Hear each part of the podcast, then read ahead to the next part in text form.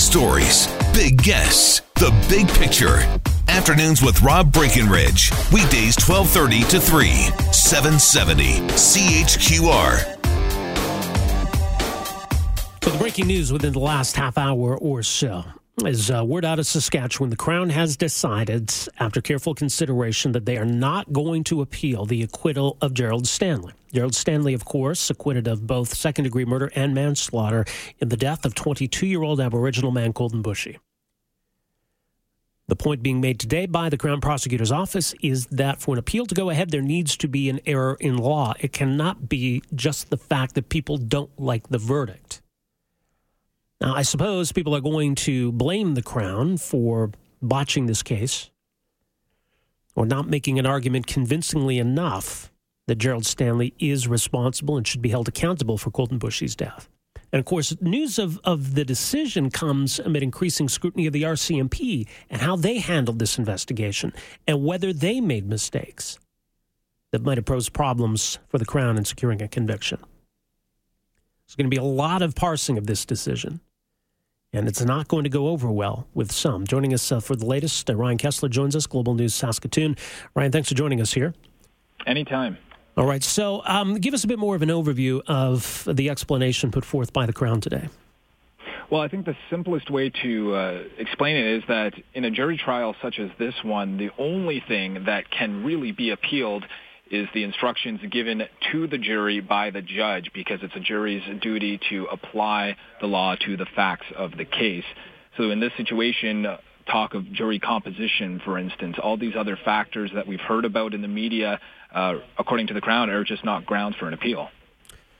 Well, and I think that's how it works, right? I mean, you know, Canada technically we have what's known as, as double jeopardy. You can't be, um, you know, tried for the same thing more than once. But again, that's why the Crown has to be able to point to an error in law that the acquittal was a mistake. Hence, the need for a second trial. So that's the the burden that the Crown has right now. They have to find where there was an error in law and proceed on that basis. Exactly, and what we've heard from the Crown this afternoon is that from their perspective, there hasn't been such an error in law. So, uh, unfortunately, and much to the dismay of uh, the Boushie family and people who agree with them, uh, there simply isn't grounds for an appeal in this case according to the structure that's been set up. Uh, so that that essentially brings an end to to all of this, at least in terms of the legal system, right? Well, and you know what? I've I've just spoken with the uncle of Colten Boushie, who says that at this point his family's not sure exactly what their next step will be. What he has said is that they're not going to stop pushing for justice, and not just in their own situation. What Alvin Baptiste told me was that there are people across Canada, Indigenous people, who are disenfranchised by this system. So he's not exactly sure how the family is going to proceed. Uh, but from his perspective, they're not going to stop calling for change. So we've heard, for instance, just yesterday that uh, the CRCC, the civilian uh, body that's essentially a watchdog for the RCMP, will look into the actions of RCMP throughout the course of their investigation into Colten Boushie's death, but ultimately that won't overturn the verdict for Gerald Stanley. Right, and I think that that's why this this decision comes at an interesting time because there is increased focus and scrutiny of the RCMP and how they handled this investigation. We may never know for sure whether different decisions made by investigators might have meant a, a, different result at trial, but it just sort of underscores the notion that's been put forth that justice wasn't done here. So just that, that sense of frustration is very real and palpable, isn't it? Oh, absolutely. I mean, among the family, from what I've heard, they right now are extremely emotional, uh, and and really they don't know exactly what direction to go from this point. Uh, and I think they'll also need to take a moment to examine what exactly at this point justice would look like. Because there's justice in the literal sense of overturning a verdict, and there's also justice in the sense of can they make changes to possibly prevent similar situations from happening in the future. And that's not exactly the literal definition of justice in this case, but perhaps that's where they will turn their attention to down the road.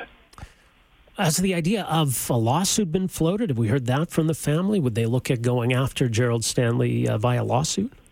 We haven't heard any discussion so far about a civil lawsuit, no. So perhaps that is another avenue that they may look at, but as of right now, I have heard no mention of it. All right. Well, it's a decision that, that's certainly going to be debated and discussed and analyzed and parsed, but that's that's where we're at here today. Ryan, appreciate the update. Thanks for this. Anytime.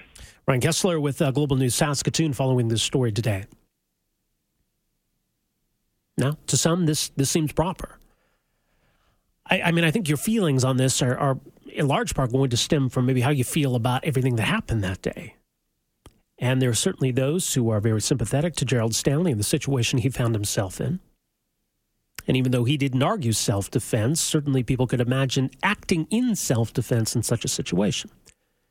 There are those who look at it very differently and see uh, Colten Boushie as a young man who was shot and killed and didn't deserve to die.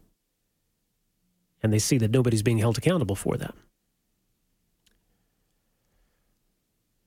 obviously there are legal scholars who are going to go through this and try to parse this in strictly legal terms. Was there a basis for an appeal? What could the Crown have potentially pointed to to justify an appeal here?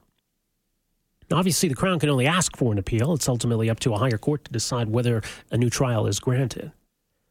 Some have pointed to the jury instructions the judge gave or the admissibility of, of some of the testimony that was presented, in particular by the defense, to, to back up the theory of, of hang fire and what went wrong or might have gone wrong with the firearm.